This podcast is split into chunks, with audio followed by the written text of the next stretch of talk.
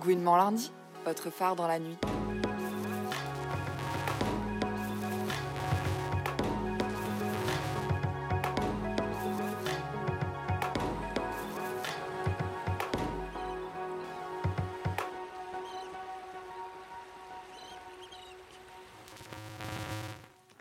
Bonjour à toutes et tous, bienvenue sur Gouinement lundi.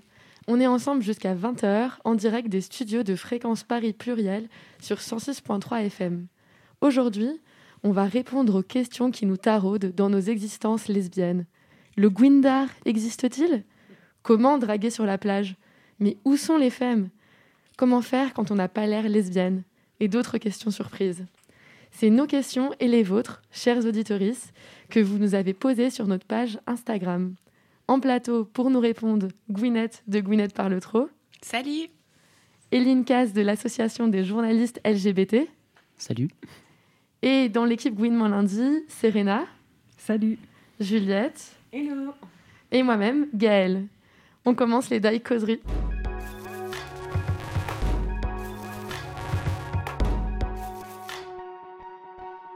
Mais avant d'attaquer cette dernière émission de la saison, on retrouve la chronique de l'AJL, l'association des journalistes LGBT, avec Éline qui revient pour nous parler aujourd'hui du mois des fiertés.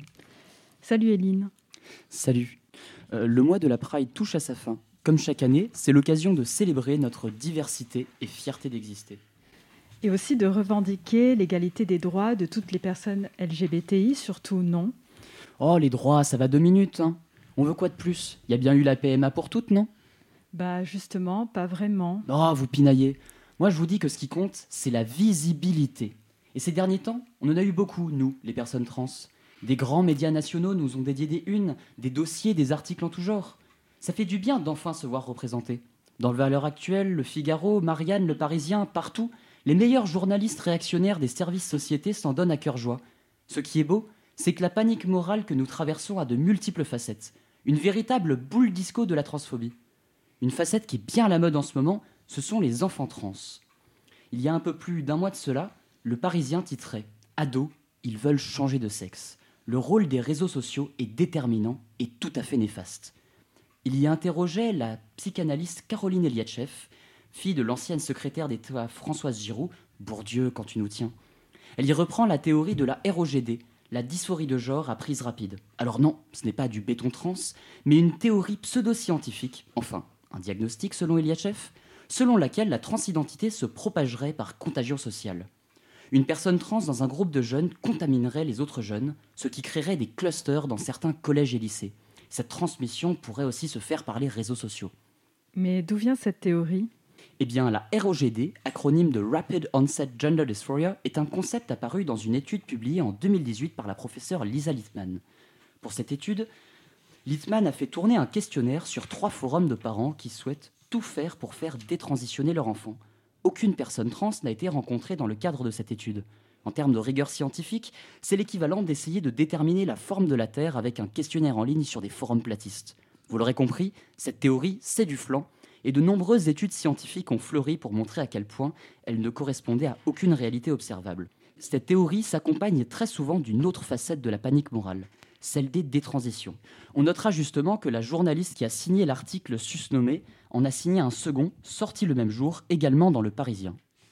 Ce deuxième article, titré « Ados et transidentité, ces jeunes qui ont changé de sexe et veulent faire marche arrière », reprend les éléments habituels qu'on retrouve dans la presse réactionnaire sur ce sujet.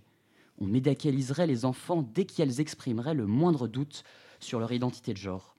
Ces enfants, que l'on ferait massivement transitionner très jeunes, regretteraient ensuite après quelques années, créant ainsi un scandale sanitaire. L'article parle d'une explosion des transitions des adolescents, une multiplication par 10 en 7 ans. Si les chiffres présentés comme ça peuvent impressionner, dès lors que l'on prend un peu de recul, on se rend compte que la situation n'a rien d'alarmante. On peut estimer, d'après la statisticienne et membre de l'association Accept ST Claire Van Den Rich, que la population des personnes transgenres mineures éligibles à un suivi médical pour une transition, soit les 12-17 ans, serait d'un peu plus de 36 400 en France. Si on prend le nombre d'ALD, les ALD ce sont ces affectations longue durée qui permettent un remboursement partiel par la Sécu des transitions, donc les ALD attribués pour transidentité en 2020, soit 294 selon le rapport relatif à la santé et au parcours de soins des personnes trans remis au ministre de la Santé en janvier dernier, et on se rend compte que la médicalisation soi-disant massive ne concernerait en réalité qu'environ un jeune trans sur 124. À noter que bien souvent à cet âge, la transition médicale se limite à des bloqueurs de puberté ou même un suivi uniquement psychiatrique qui laisse le temps aux jeunes avant de se décider. On est donc bien loin d'une explosion des changements de sexe évoqués par la journaliste du Parisien. Quant au regret, il ne touche en réalité qu'une petite minorité de personnes trans. Il n'y aurait qu'autour de 1% de regrets suite à des actes chirurgicaux liés aux transitions, chiffre que nous donne une méta-analyse réalisée en 2021 à partir de données de 26 études. Un taux de regret particulièrement bas en comparaison avec d'autres procédures médicales. Au fond, les journalistes et protagonistes des paniques morales transphobes prennent des chiffres et en tirent des conclusions sans recul et en font des vérités générales, quand ces personnes n'inventent pas tout simplement des concepts créés avec des méthodes résolument ascientifiques. On notera également que dans ces articles, il est très rare que des personnes concernées soient interrogées, qu'il s'agisse de personnes trans ou de professionnels de santé travaillant au quotidien avec celles-ci. Alors la visibilité, pourquoi pas, mais pas n'importe comment. Journalistes, on attend mieux de vous. Merci beaucoup pour cette chronique, Éline, et on retrouve la JL à la rentrée. Bonnes vacances à vous. Merci.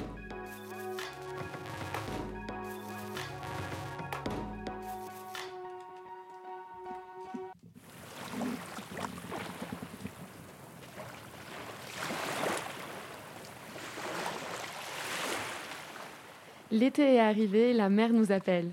Certaines d'entre nous n'ont pas oublié leur bonne résolution de janvier. Cette année, je drague. Il n'est pas trop tard pour se jeter à l'eau et montrer à notre crush que notre cœur bat pour elle. Mais comment draguer à la plage ? Pour répondre à notre première question, Gwynette ? Oui.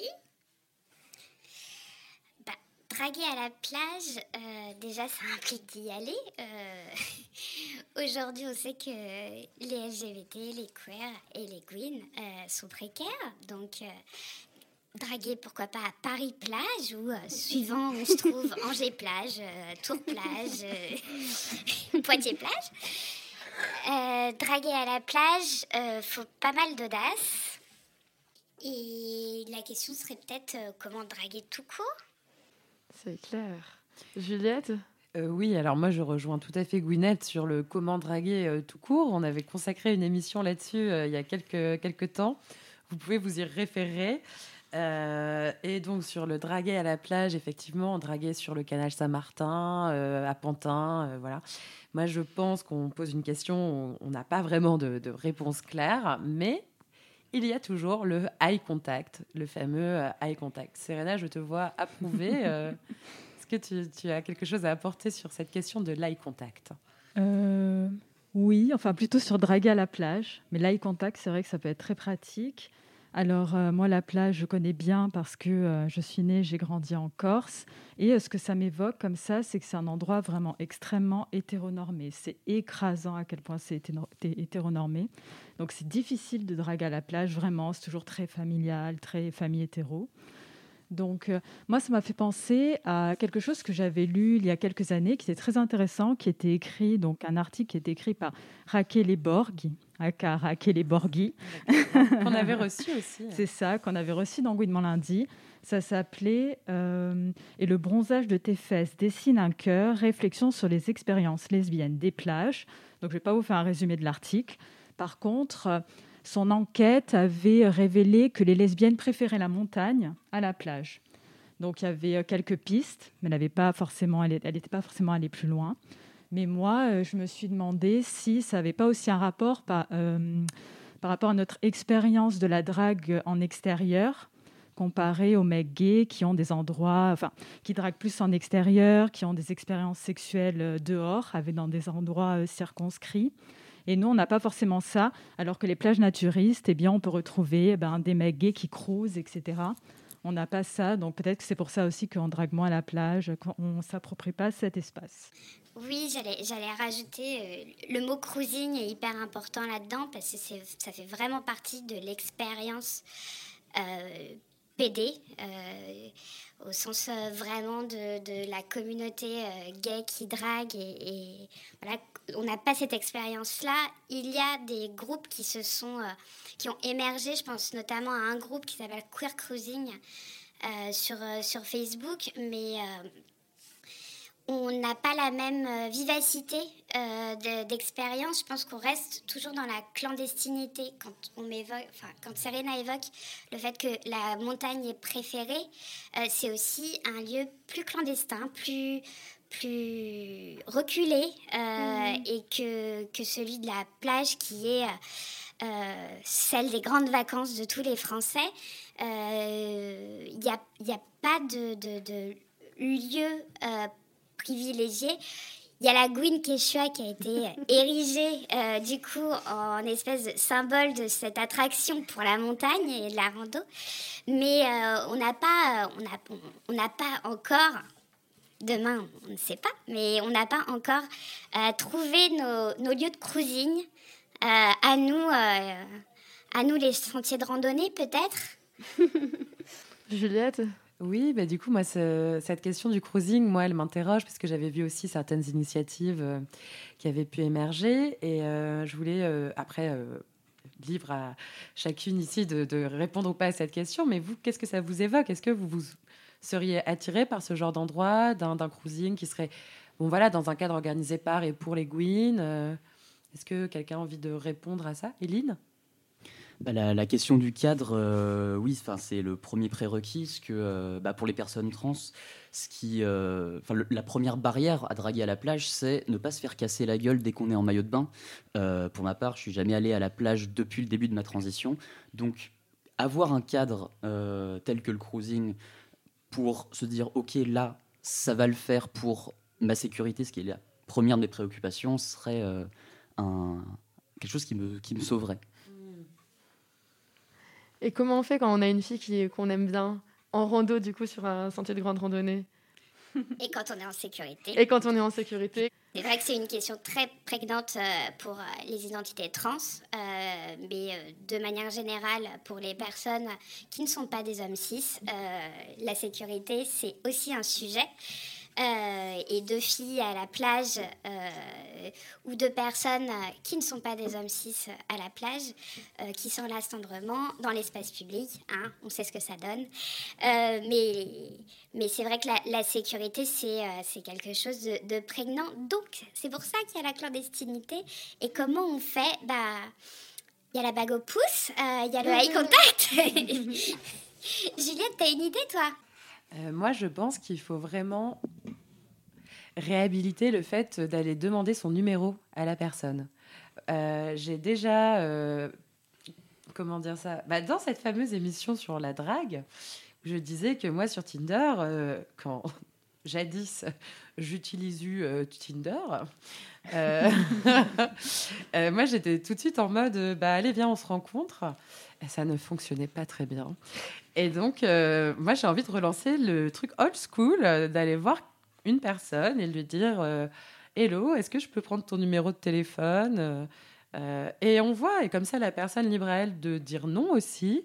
Donc, on sait un peu tout de suite. Et après, on peut commencer par des messages écrits. Mais voilà, il n'y a peut-être pas ce truc... Je sais pas, moi, je veux qu'on remette à la mode, demander son numéro de téléphone. Et juste après, Gwynette, je te laisse la parole. Ça a pas mal fonctionné pour moi récemment. Je vais rebondir. Moi, je fais partie des flippettes qui n'osent pas demander par peur du rejet. Et j'avais fait une chronique là-dessus parce qu'il y a eu beaucoup de questions pour Gwynette sur la drague. Et le fait que, en fait, la Gwyn est quand même un peu hostile, que quand elle... présente de l'intérêt pour toi, elle te toise de bas en haut, et du coup tu te dis mais en fait je suis jugée, non en fait t'es appréciée, t'es matée, mais ça sort pas du tout comme de l'intérêt, ça sort comme une espèce de jugement. Tu te dis je suis habillée, je me suis sapée, pourtant j'ai pas de trou dans mon jogging, et du coup très très difficile d'aller aborder des personnes. Parce que je pense qu'il y a une espèce d'attitude... On n'a pas été éduqués à draguer. les princesses, elles ne draguent pas. Hein. Les princesses, elles viennent se faire sauver. Du coup, on est toutes là à se regarder dans les soirées, etc. On est toutes là à se mater. L'impression chacune qu'on est en train de se juger. Personne ne se parle. C'est magique. On rentre de soirée en râlant en disant... Ah mais personne m'a parlé ce soir et en fait bah oui t'as maté tout le monde avec un air hostile parce que t'étais pétrifiée de peur donc c'est normal que personne t'ait parlé et tu rentres bredouille avec on ne m'y reprendra plus, de toute façon les soirées c'est nul et enfin moi c'est le constat que je fais à chaque fois. Et vous ? Je pense qu'on partage plus ou moins ce constat. Ouais tout à fait hein. Bah la question aussi quand on drague, c'est comment savoir si la fille qu'on drague est queer, comment on peut en être sûr. On va l'aborder plus tard avec Serena. Après une pause musicale, on écoute le titre « Va » de La Femme, qui nous encourage à nous en remettre à notre bonne étoile, même à la plage ou en chemin de GR ou à Pantin.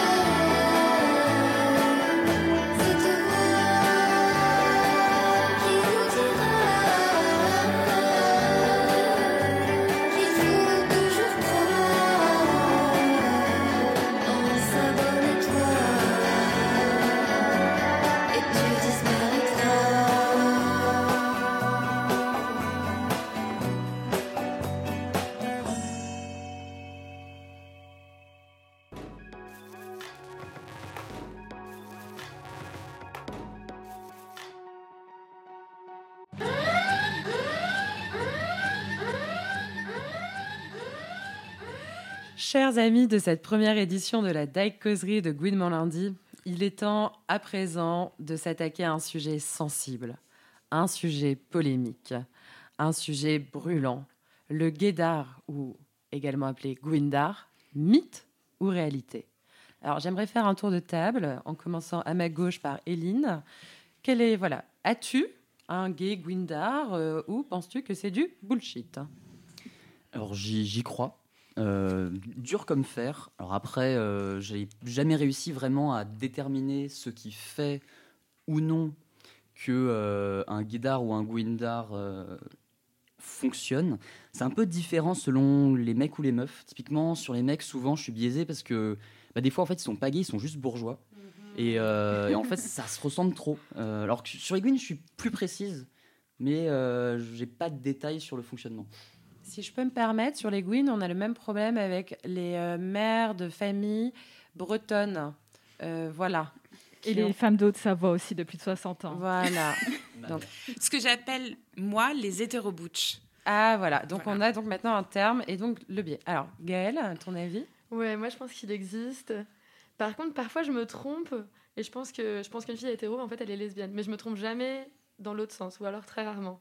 Si je pense qu'une fille est lesbienne, normalement, j'ai raison. Alors attends, redis. Si je pense qu'une fille est hétéro, parfois elle est lesbienne et je l'ai pas vue. Ah d'accord, j'ai compris. Et si elle est lesbienne, normalement c'est bon. Ok, donc toi tu as le Gwyneddar en toi. Théoriquement. Serena ? Oui, moi j'y crois. Si c'est le fait de scanner les codes lesbiens, la tenue vestimentaire, tous les signes de soi et les analyser comme cette personne est lesbienne, je pense que oui. Enfin, évidemment j'y crois et ça fonctionne. L'énergie aussi parfois. Mais c'est de plus en plus compliqué parce que beaucoup de femmes hétéros s'approprient un peu les codes lesbiens depuis quelques années. La side cut, les bagues, la tenue vestimentaire, les cheveux courts, voire même l'énergie. Donc il y a ça. Et mais voilà, c'est à peu près tout ce que j'avais à dire sur le Gwindar. C'est un peu compliqué, mais ça fonctionne, je pense. Gwynette ? J'approuve totalement ce que dit Serena. C'est-à-dire que quand on érige Marina Feuss comme reine des Gwyn, c'est déjà qu'on a un problème de représentation. Excusez-moi, pardon. Ça tire à balles réelles. Désolée, non mais en plus c'est lesbien raisonnable que j'adore, qui l'a érigé, même Kate Blanchette. Enfin, il y a beaucoup d'actrices, en plus généralement actrices cis, actrices blanches, érigées en égérie Gwyn. Qui sont pas plus Gwyn que ma mère, quoi. Jusqu'aux dernières nouvelles, ma mère n'est pas Gwyn. Donc, on vous informera si ça évolue, mais... Oui, on veut vraiment savoir, par contre. Maman Gwynette. Mais pour revenir à la porosité, en fait, entre les esthétiques et le fait, comme les hommes cis avaient repris des codes... les hommes cis hétéros, avaient repris des codes de mecs gays. Oui, ils appelaient ça les métrosexuels, c'est dans les années 90. 2000, 2000 aussi. Voilà, c'est exactement où je voulais en venir. Donc, il y a les métrosexuels. Maintenant, ce qu'on pourrait appeler les boss ladies ont des esthétiques très Gwyn ou au moins femme empouvoirée et difficile de s'y retrouver. Pour la petite anecdote, moi j'ai passé la marche des fiertés de dimanche en terrasse à regarder le défilé et à côté de nous, ça génère beaucoup d'attraction de la communauté hétéro, je sais même plus comment l'appeler, mais il y avait des hétéros à côté de nous et ma pote disait mais non, elles sont Gwyn. Et non, elles étaient venues avec leur mec. Et c'est vrai que, comme Serena le précisait, la side cut, il y avait des petits touches esthétiques comme ça, que si j'avais vu ces mêmes meufs à la mutinerie, j'aurais pas eu de doute. Là, c'était la marche des fiertés qui rassemblait un peu tout le monde. Chacun y voit ce qu'il veut y voir, mais difficile. Je pense que par exemple la marche des fiertés de dimanche dernier, qui n'était pas une pride radicale, plus difficile de draguer des Gwyn sans se prendre les pieds dans le tapis que pendant des marches plus politiques où tu dis là c'est sûr, personne s'est perdu en chemin. Oui, donc j'ai l'impression qu'il y a un consensus sur l'existence d'une Gwindar, mais que il va falloir l'affûter de plus en plus. Voilà. porter des t-shirts. Les semaines, oui, ou... Oui, exactement, les t-shirts de Roxane Maillet, par exemple, Dike, Butch, ça permet de communiquer un peu sur son identité. Moi, je continue de penser au tatouage facial de Gwyn sur le front. Difficile quand t'es femme, baby. Oui, mais justement, la fémerie, on y viendra juste après. Absolument. Implique parfois une invisibilisation et où j'ai l'impression que je ne suis pas trop dans les radars des Gwyneddar, des autres Gwyn. Bon, sans transition, on se délocalise à présent hors de Paris, vu qu'on se délocalise, voilà, avec un reportage de notre correspondante rennaise, Émilie. Émilie a fait chauffer ses mollets dans la Creuse, à la Selle dunoise, le temps d'un week-end, pour la première édition du festival Bike Out, Dike Out, organisé par les Gwyn du Bike.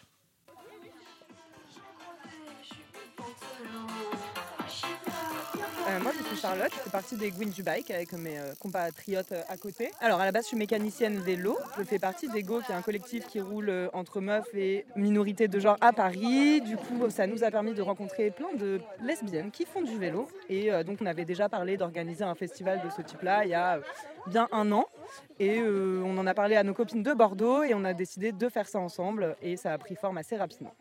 Mais quel festival ? Le Bike Out, Dike Out, enfin ! Alors, qu'est-ce qu'on vous concocte ? Donc, c'est un festival qui est pour toutes les personnes qui sont lesbiennes ou en tout cas s'identifient à leur sexualité comme Gwyn.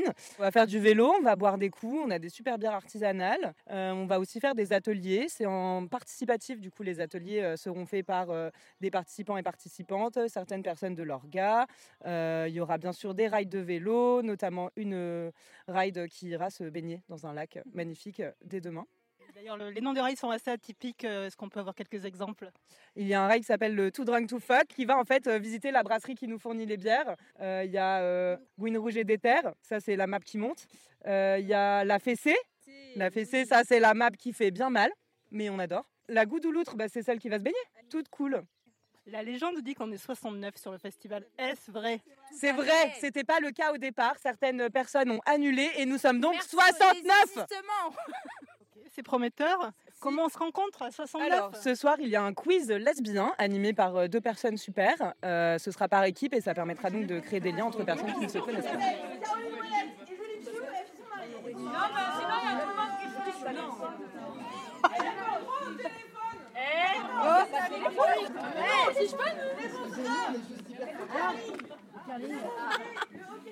L'activité principale qui va durer pendant tout le week-end, c'est le Dike Killer. Donc chacun et chacune va piocher un prénom et une activité à faire faire à ce prénom. Lui faire tenir toutes les affaires que tu sors de ton sac, une par une. Ok, nous avons la faire une roue sur la place. Ok, un escape Gwyn qui va avoir lieu sur tout l'espace où on va pouvoir trouver des indices dans le camping, un peu partout et répondre à des devinettes. C'est important de savoir que quand même c'est la première édition de ce festival. On avait ouvert environ pour 70 places, hein. Bon, normalement 69, hein, on a tous compris, mais on a eu pas mal de gens sur liste d'attente et en fonction de comment ça se passe cette année, mais ça s'annonce très bien, on espère pouvoir organiser une deuxième édition ici ou ailleurs. Ça vient en vélo depuis la gare. Ça vient en camion. Il y en a même qui sont partis de Paris pour venir jusqu'ici à vélo. Ouais, et en fait, c'est très diversifié. Hein. Ça fait du peuple. Je m'appelle Martha, j'ai 25 ans et j'aime bien rouler à vélo. Je viens d'Allemagne, de Berlin, et j'ai grandi en Californie. Je m'appelle Cécile. Et j'ai 21 ans. Je m'appelle Laura, j'ai 21 ans aussi. Et puis on habite à Strasbourg. Salut, je m'appelle Déborah. Moi, c'est Meredith. Et moi, c'est Tao. Je viens des États-Unis et maintenant j'habite à Paris.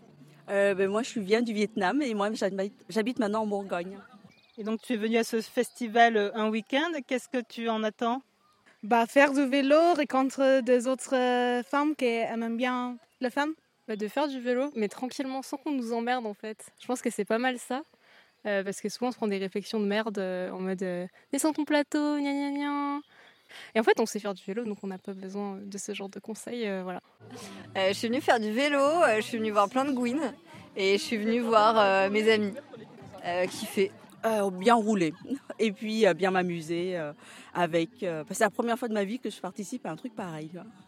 Quelles sont tes impressions pour cette première journée ? Qu'est-ce que tu as fait ? Bien, il n'y avait pas de compétition entre nous, Parce que quelquefois, et spécialement quand on roule avec des hommes, « Bah regarde mon nouveau vélo et oh oui, tu as roulé combien de kilomètres hier ?» Bah oui, c'est... Moi, je l'appelle « Lycra Boys » parce que c'est l'intersection avec la masculinité toxique et le vélo. Et ce soir, qu'est-ce qui t'attend? Qu'est-ce qui nous attend?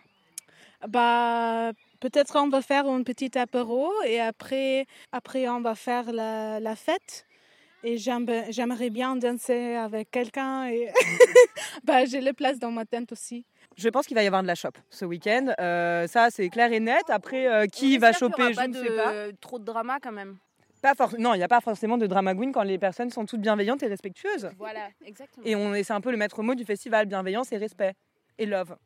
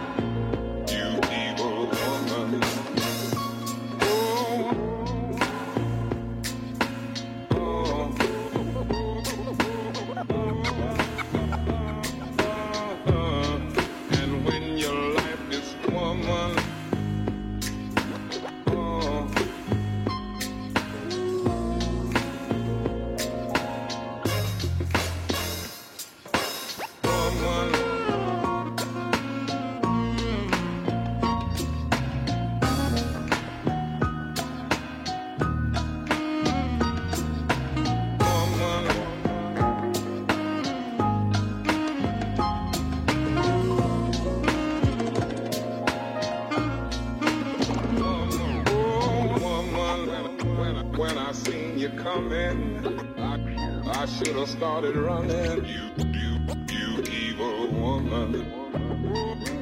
Oh, woman, when I seen you coming, I should have started running. You evil woman. Oh, woman.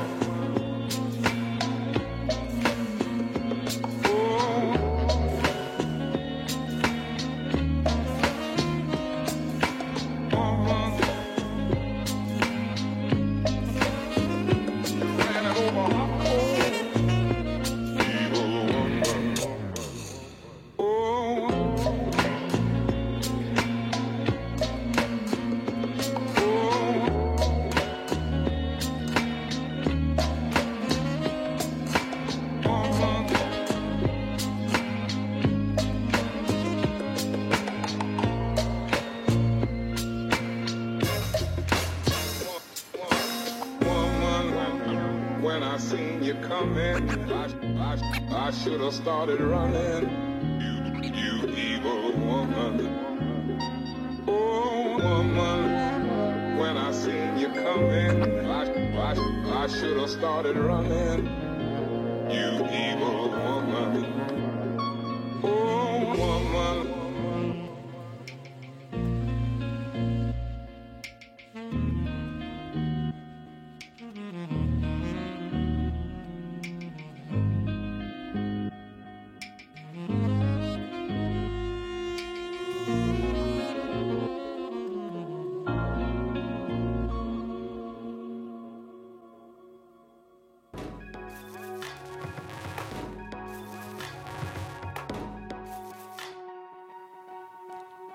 Vous êtes bien sur Gouinement lundi et on vient d'écouter le titre Woman de Dike Butch.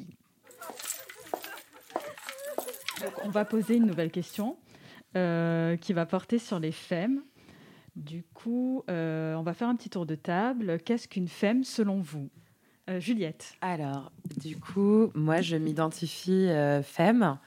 Donc, ça vient de ce duo Butch-Femme, où pour vraiment caricaturer la Butch et la lesbienne qui adoptent plus, se réapproprient plus les codes masculins. On parle bien de se les réapproprier, de ne pas rejouer des codes masculins cis-hétéros, et où la femme est un peu le miroir de ça, en se réappropriant des codes de la féminité, mais pareil, en ne rejouant pas non plus le couple hétéro. Pour moi, une femme, du coup, c'est quelqu'un qui va être, qui peut être dans l'outrance de cette féminité, donc vraiment faire péter les paillettes à fond, mais aussi qui va pouvoir loser en t-shirt tout pourri chez elle ou aller au taf sans se faire chier.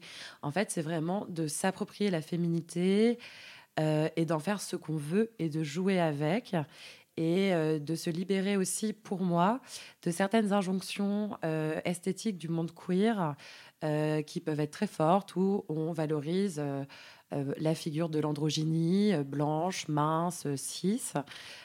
Donc, moi, je ne suis pas tellement en subversion sur la question cis, blanche, mince.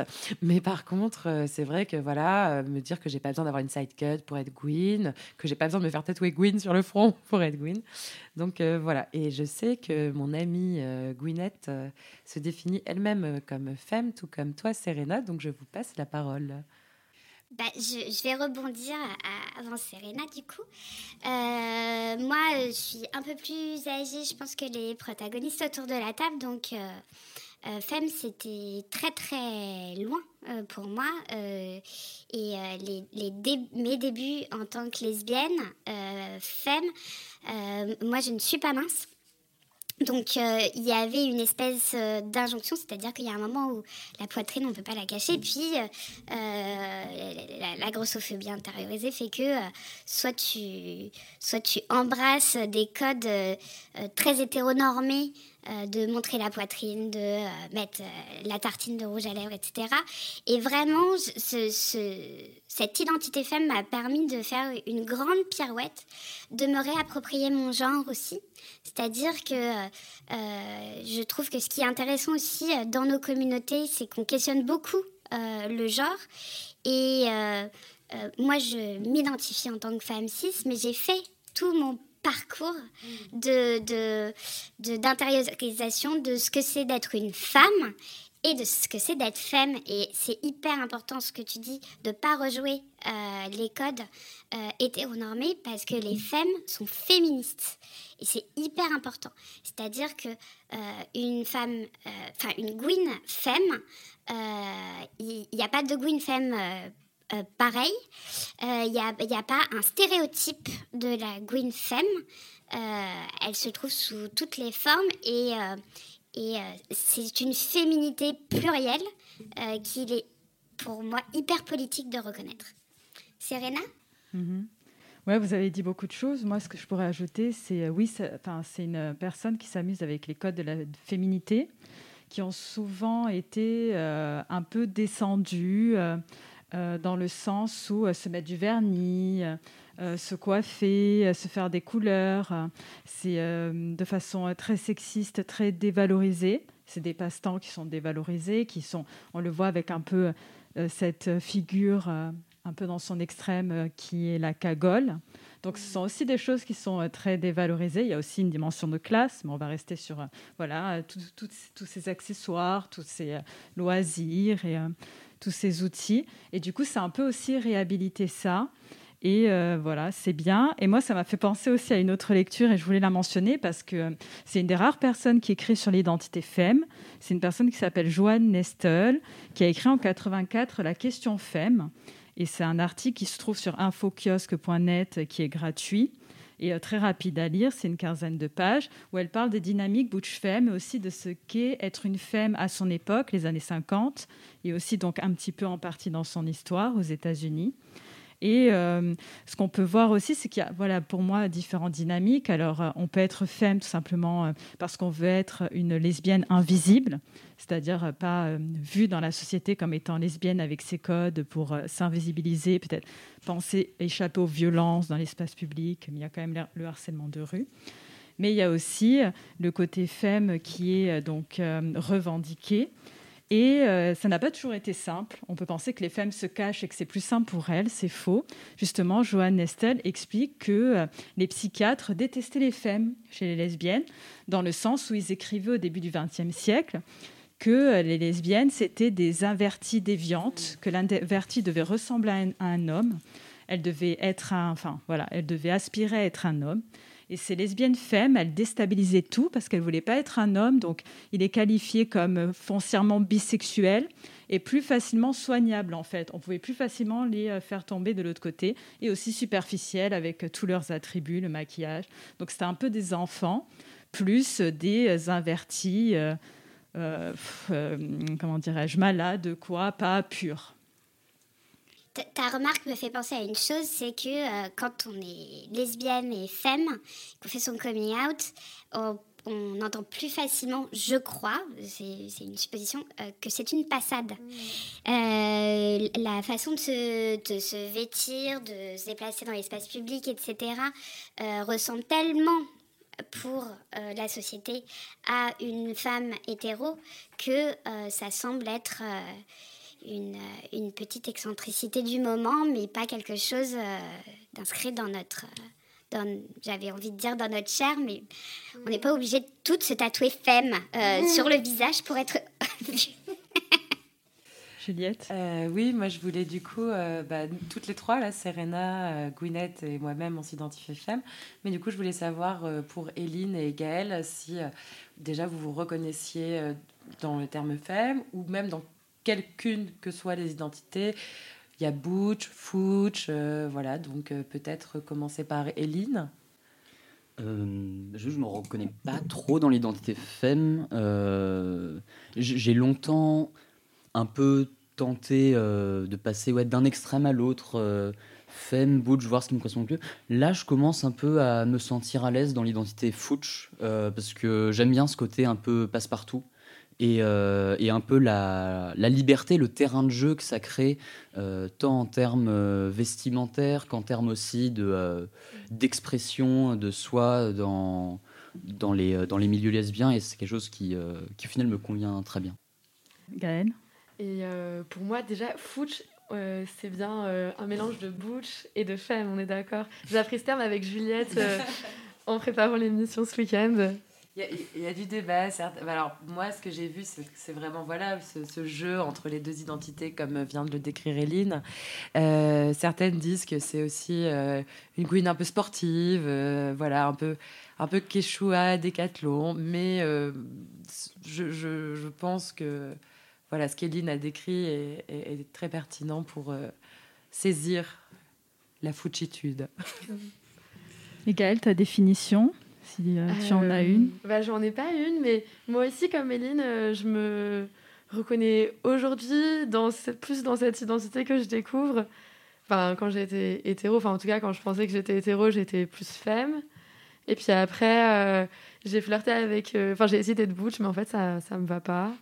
Du coup, je suis revenue vers un truc entre deux. Et plus, Gwine Quechua de temps en temps, donc peut-être Futch.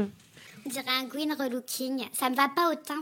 Butch, ça ne me va pas au teint. J'ai une tête à chapeau, mais je suis pas butch. C'est pas ma couleur. En fait, je savais pas si je voulais sortir avec une butch ou être butch. Ça, c'est un très... Ah, mon Dieu, j'ai eu ces conversations avec beaucoup de butch. Et là, aujourd'hui, plus sortir avec une butch, mais bon, peut-être...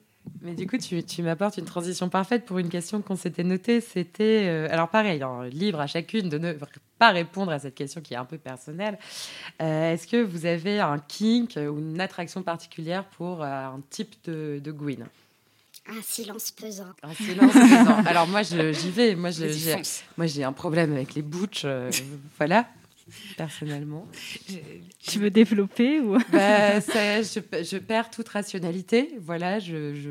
J'en oublie qui je suis, comment je m'appelle. Voilà, alors là où j'ai quand même certaines limites, c'est qu'il ne faut pas que la butch vote à droite. Là, quand même, ça me permet de me désengager. Mais oui, je tremble face aux butch.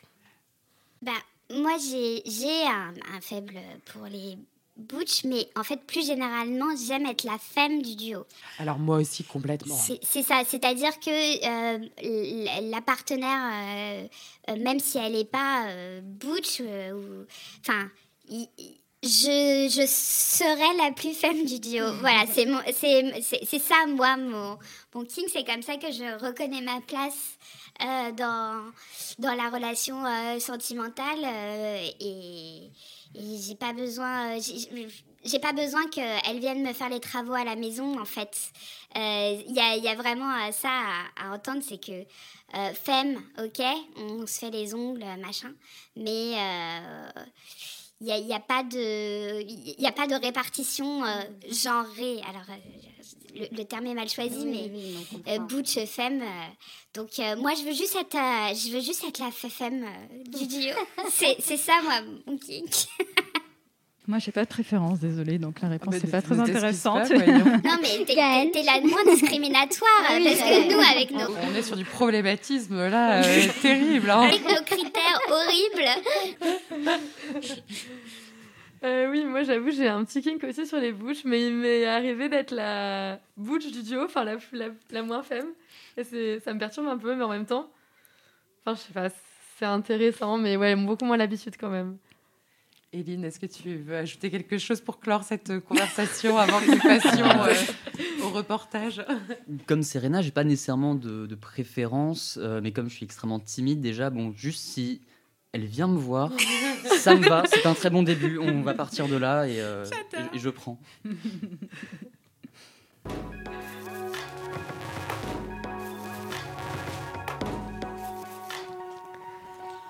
Alors, c'est une émission qui fait décidément la part belle à la Creuse, puisque Marion nous propose un reportage sur la marche des fiertés de Guéret, chef-lieu du département de la Creuse. On écoute les participantes de la marche qui racontent à Marion, notre correspondante, pourquoi elle manifeste. Même le petit département organise les marches des fiertés. C'est le cas de Guéret, avec un deuxième événement plus fourni que celui de l'an dernier. Retour sur l'agenda LGBT voulu par une nouvelle ordre mondiale avec Elena, cofondatrice de l'association LGBTQIA+, de la Creuse. Mouvement, puisque, nous en tout cas, on a envie de revendiquer des choses politiques fortes. Par exemple, cette marche, elle était en l'honneur de Bakari Diakité, qui est en fait un ami réfugié à nous, qui est homosexuel et qui n'a pas pu, qui ne peut pas rester sur le territoire français car son histoire n'est pas écoutée. Donc voilà, nous on est dans des considérations quand même politiques aussi, qui ne rentrent pas, je pense, dans la politique gouvernementale actuelle. Donc nous voilà, on milite pour une société plus inclusive et aussi une observation des dossiers plus bienveillante. J'ai du mal à le dire, peut-être ça veut bien dire des choses, plus bienveillante et singulière aussi que les institutions que sont l'OFPRA et d'autres, bien d'autres, que les administrations prennent plus de temps pour les observations de dossiers, que ce soit pour des personnes LGBT ou pas, réfugiées. C'est sûr qu'on observe une espèce de, de fashionisation des milieux LGBT actuellement. Et faut pas oublier que à la base, dans le LGBTQIA+, il y a le mot queer, donc déviant. Et nous, il faut qu'on prenne en compte toutes nos différences et qu'on essaie de s'entraider dans ces différences. Donc il faut effectivement lutter contre une normativisation, si j'ose dire, des LGBT. Et il faut continuer, à affirmer nos différences, mais également aussi être unis là-dedans. Chloé revient avec nous sur la difficulté que les jeunes à vivre leurs différences. Dire aux jeunes que on a le droit d'être qui on veut et du coup leur donner cette opportunité, cette sécurité de pouvoir s'exprimer parce que du coup il y a encore beaucoup de honte et de préjugés au sein des collèges, des lycées, et il n'y a pas assez de gens qui en parlent en fait. Et aujourd'hui je suis hétérosexuelle, mais demain ça pourrait changer et et on n'est pas fixe dans notre genre de sexualité. Nine, Miss Pays Creuse nous confie son témoignage sur sa bisexualité et sur son rôle pour faire évoluer les mentalités. Au début, ça a été très compliqué. Donc, du coup, j'avais 16 ans quand j'ai découvert ça. Et c'était du coup il y a 15 ans, donc très compliqué, les gens n'étaient pas très ouverts, surtout dans mon lycée, harcèlement, les filles me disaient « Ah tu me regardes sous la douche » ou des choses comme ça, vu que j'étais interne. Donc très très très compliqué, mais maintenant beaucoup plus facilement depuis 5 ans quand même. Je suis pas là pour non plus dire de forcer les gens, quoi que ce soit, mais je suis là quand même, je suis en espèce de modèle et du coup... ça peut peut-être délier des langues, ça peut peut-être aider à certaines personnes de faire leur coming out et peut-être accepter aussi les parents, la famille à accepter et avoir un modèle qui le prône, ça peut être un avantage pour eux. Alors les amis, il y en a beaucoup qui sont partis à ce moment-là. Ils ont eu peur du coup que ça soit contagieux peut-être. Et du coup, ma famille très bien. Mes parents avaient un peu de mal peut-être. Mais du coup, non, ma mère, ça, très très très contente, m'a dit que ça soit avec un homme, une femme. L'important, c'est que tu sois heureuse. En fait, on ne choisit pas. En fait, comme on ne choisit pas le fait de naître homme ou femme, en fait, c'est en nous, c'est dans nos gènes. Ça sert à rien de se voiler la face, comme je dis, parce que le nature revient toujours au galop. Donc, moi, j'aimerais que les personnes assument si elles peuvent, en fait. Et c'est dommage de maintenant de faire son coming out, c'est dommage de prendre ses parents ou ses amis, de dire bon ben voilà j'aime les femmes, ça devrait vraiment être plus normal et ça devrait être vraiment plus banal à l'heure actuelle. Déjà il y a des dessins animés qui commencent à prôner le garçon avec des bisous garçon, des bisous fille et je trouve ça très bien parce que d'un fois justement je prends l'exemple de mon petit neveu, il a vu un petit flash qui est passé à la télé avec une fille, un garçon qui s'embrasse, ça fait un cœur, une fille ça fait un cœur et un garçon et ça fait un cœur. Du coup mon neveu était très se poser des questions en disant mais comment ça se fait tata et du coup je lui ai expliqué qu'en fait que tout le monde peut aimer tout le monde, que c'est pas parce que t'es une fille que t'es obligée d'aimer un garçon et que du coup ils l'ont très bien pris et maintenant il dit à tout le monde que l'amour existe l'unisexe en fait, on peut aimer, on n'est pas forcément obligé de tomber amoureux d'un sexe mais d'une personne tout simplement. Est-ce que ça peut pas créer des générations confuses et manipulables tout ceci? Si bien sûr, comme tout le monde, il y a des gens qui sont beaucoup plus influençables que d'autres, il y a des gens qu'on peut manipuler plus facilement que d'autres. Il y a des gens qui vont se chercher aussi, qui vont dire tiens j'aime les filles alors que pas du tout, ça va être par période. J'ai eu ma petite nièce, moi c'était par période, elle était avec une fille, maintenant elle dit en fait non j'aime pas les filles. Ils se cherchent et pourquoi pas, c'est qu'ils essayent et tant mieux, ils n'auront rien à regretter plus tard. Je pense qu'ils devraient essayer s'ils peuvent, s'ils ont le choix et qu'ils ont la possibilité de le faire, qu'ils le fassent quoi, qu'ils s'amusent et qu'ils se prennent pas la tête.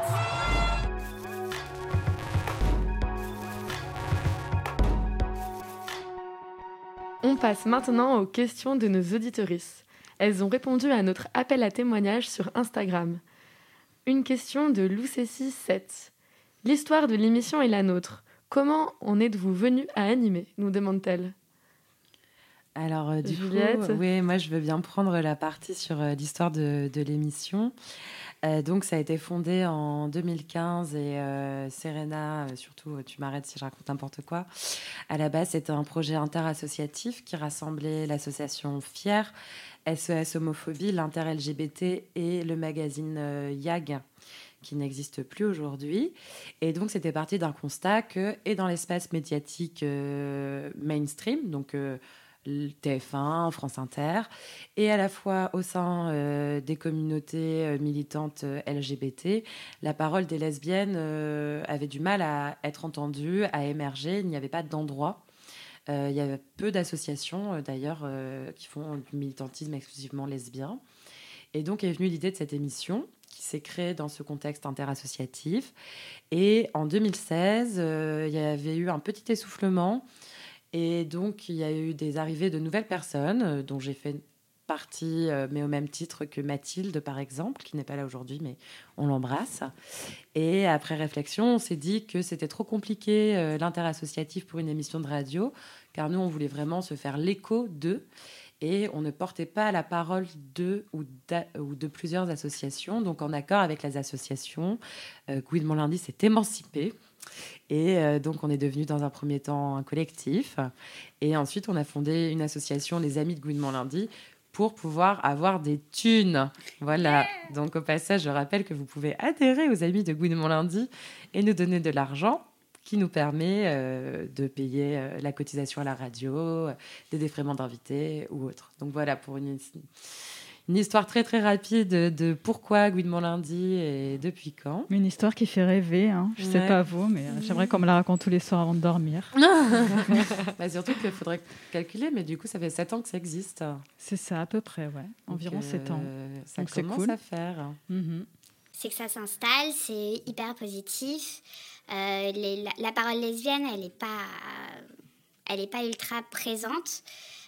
Alors que les lesbiennes sont présentes historiquement dans toutes les revendications féministes ou pas, c'est-à-dire qu'elles ont accompagné le droit à l'avortement, le droit à la contraception, elles ont accompagné les luttes contre la sérophobie et les luttes pour les malades du sida. Elles sont de tous les combats et pourtant... leurs revendications sont peu relayées. Et voilà. C'est pour ça qu'une émission comme Gouinement lundi est hyper importante et que faut adhérer. Enfin, vous attendez quoi ? Oui, ce que tu dis, ça me fait penser aussi à l'invisibilisation, au-delà de nos luttes militantes, des personnalités qui se disaient lesbiennes. Et il y avait eu cet article, je pense que c'était Nelly Kemener, mais je suis plus sûre, de « Les lesbiennes ne meurent jamais ». Parce que dans... une nécrologie, merci. Et on mentionne, alors peut-être que ça change, mais rarement qu'elles étaient lesbiennes. Et donc, par exemple, Marguerite Yourcenar, première femme... à l'Académie française, très peu de gens savent qu'elle était lesbienne. Alors après, ça n'a pas été la militante lesbienne la plus vénère de toute l'histoire, mais elle a quand même marqué l'histoire d'une certaine manière et son lesbianisme est complètement effacé. Mmh. Bah, pareil pour Rosa Bonheur, en fait, quand tu vois à quel point c'est difficile de la nommer en tant que lesbienne, alors qu'il y a son ancien château qui est maintenant un lieu d'exposition. Et les personnes qui gèrent ça refusent de la nommer en tant que lesbienne et ils se disent bof, l'infirmière qui vivait avec elle depuis 40 ans, c'était son amie. Enfin, on en est encore là, quoi, 2022. Oui, il n'y a pas de lesbienne, il n'y a que des colocs après tout. Enfin, tous les historiens sont unanimes là-dessus. Sur l'amitié entre femmes. L'amitié bien profonde, oui, ah, oui. Qui les lie depuis 20 ans, 30 ans, elles habitent ensemble, mais elles sont amies. Oui, même parfois, elles partagent un même lit. Par oui. Cette amitié qui est si forte que même fusionnelle. La nuit, on ne peut pas se quitter. Oui, l'amitié entre femmes, c'est fusionnel. Mais du coup, on meurt jamais, mais on n'arrive jamais à l'éternité non plus. C'est tout le problème. Est-ce qu'on a très peu de temps qui nous reste, un rapide tour de micro de pourquoi est-ce qu'on aime faire de la radio ? Je vais commencer. Ben moi, c'est un peu... c'est inexplicable. C'est juste que j'aime trop. Je ne sais pas trop comment c'est apparu dans ma tête. Serena ? D'accord. Moi, pareil, je me suis demandé du coup, et j'aime la radio, alors certainement parce que j'avais envie de communiquer des choses, par son aspect créatif, et comme je suis une très très grande fan de musique, je me suis dit que ça devait rester dans le domaine du son et que c'était peut-être quelque chose qui devait me toucher. Gwynette ? Alors, moi, je ne fais pas de radio, je viens juste en touriste, souvent, parasiter les ondes de Gouinement lundi, mais moi, j'aime l'anonymat et susurrer à l'oreille des Gwyn. À la base, je fais de la vidéo, puis ce qui me plaisait dedans, bah, c'est, pour citer Stupéflip, prendre des petits bouts de trucs et puis les assembler ensemble. Parce que la vidéo, ça coûte très cher à faire, et du coup, j'ai retrouvé le même plaisir dans le son et la radio, et bah, c'est comme ça que je suis retrouvée à en faire. Mm-hmm. Juliette. Moi, c'est juste que j'aime vraiment beaucoup réentendre ma voix après. Voilà. On est sur un délire purement narcissique de mon côté. Non, blague à part, je suis un bébé France Inter, j'ai... baignée dans la radio tout le temps. Et quand on m'a proposé d'en faire, j'y avais jamais pensé. Et du coup, je suis tombée dedans. Et me voici encore ici, en 2022. Mmh. Et encore pour longtemps. Gouinement lundi, c'est fini pour aujourd'hui. Un grand merci à toute l'équipe, Isabelle à la technique, Émilie pour la programmation musicale et le reportage sur Bike Out, Marion pour son reportage sur la marche des fiertés de Guéret et à Marie-Agnès. Un merci également à Gaëlle et Juliette qui ont animé avec moi Serena et à Gwynette parle trop. Merci également pour vos mots doux sur Instagram qui nous touchent toujours beaucoup. Merci à Éline, pardon, je suis le texte de l'AJL pour sa participation, c'était trop cool. Donc on se quitte pour ce soir, mais on se retrouve très vite en ligne sur notre site gouinementlundi.fr, sur les plateformes de podcast et les réseaux. On vous souhaite à toutes et à tous un très bel été goudou. Donc à suivre, comme chaque mois, le mix Club Gwyn. Aujourd'hui, on écoute un mix de DJ Stuff, des Poppin' Gay, qui démontre qu'il n'y avait pas que Gala dans les années 90. Il y avait aussi le mouvement des Riot Girls, des meufs qui faisaient du rock et de l'électro-rock. Et on réécoute tout ça avec bonheur. Bonne écoute et à la rentrée. Ouh. Ouh. Gouinement lundi, votre phare dans la nuit.